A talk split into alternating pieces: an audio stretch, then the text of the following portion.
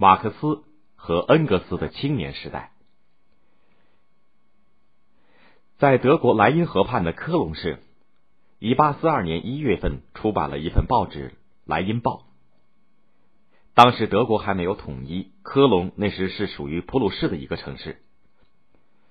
从这年的十月起，《莱茵报》连续刊出了不少尖锐揭露普鲁士黑暗社会现实状况的报道，观点激进，引人注目。这年的十一月，有一位二十出头、身材高大的青年来到《莱茵报》编辑部，想见报纸的主编卡尔·马克思。这青年一个月以前就来过了。可是当时马克思外出，所以没有见到他。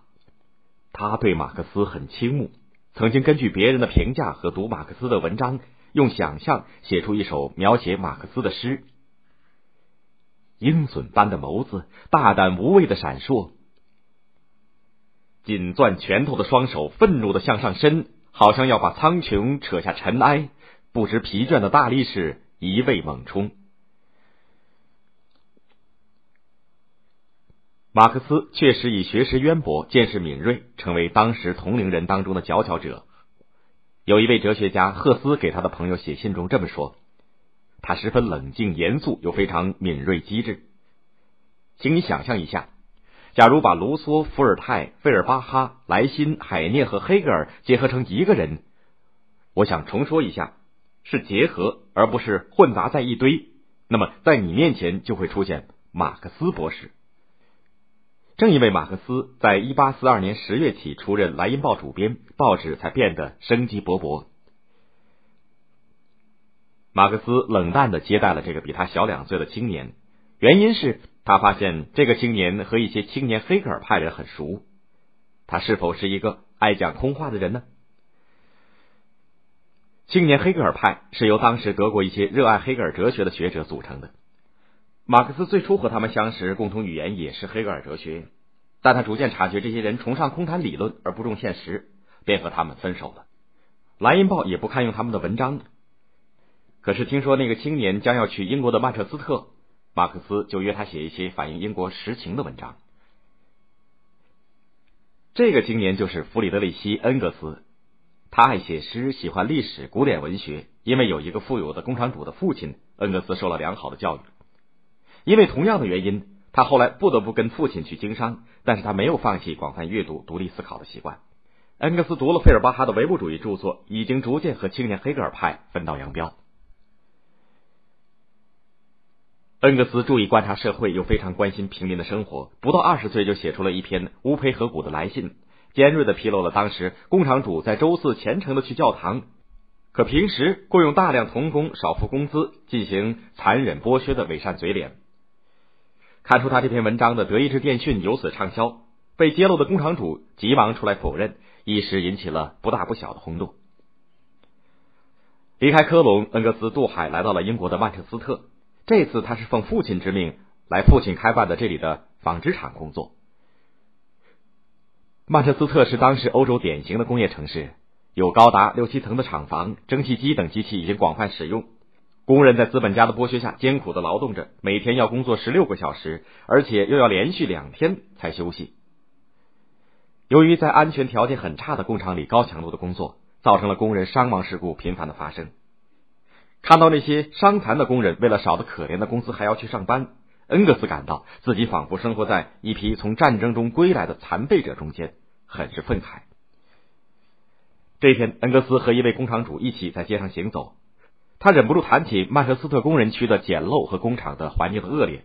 他说：“我从来就没有看到比曼彻斯特建设的更差的城市了。”那人默不作声的听着，走到街角，那人说：“可是这里毕竟可以赚到很多钱。”再见，先生。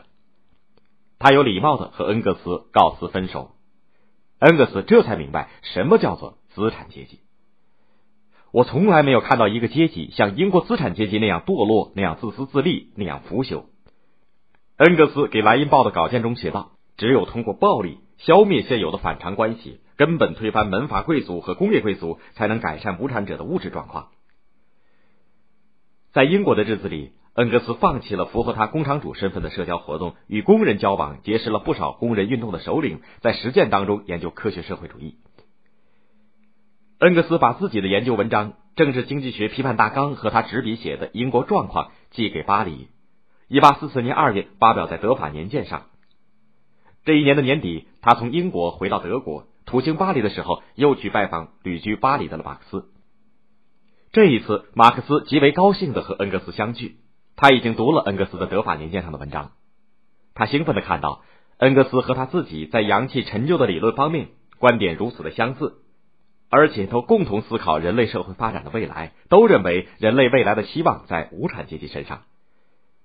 在巴黎，马克思把自己的战友介绍给恩格斯，他们俩一起参加工人们的聚会，并且商量共同撰写《神圣家族》。这是一部批判青年黑格尔派错误思潮的著作。从此，他俩建立起了终生的友谊。《莱茵报》在马克思担任主编期间，刊出了维护农民利益等许多把矛头指向普鲁士反动制度的文章。引起了当局强烈的不满。《莱茵报》从1843年4月起被勒令停刊。马克思辞去了这份工作，才来到巴黎。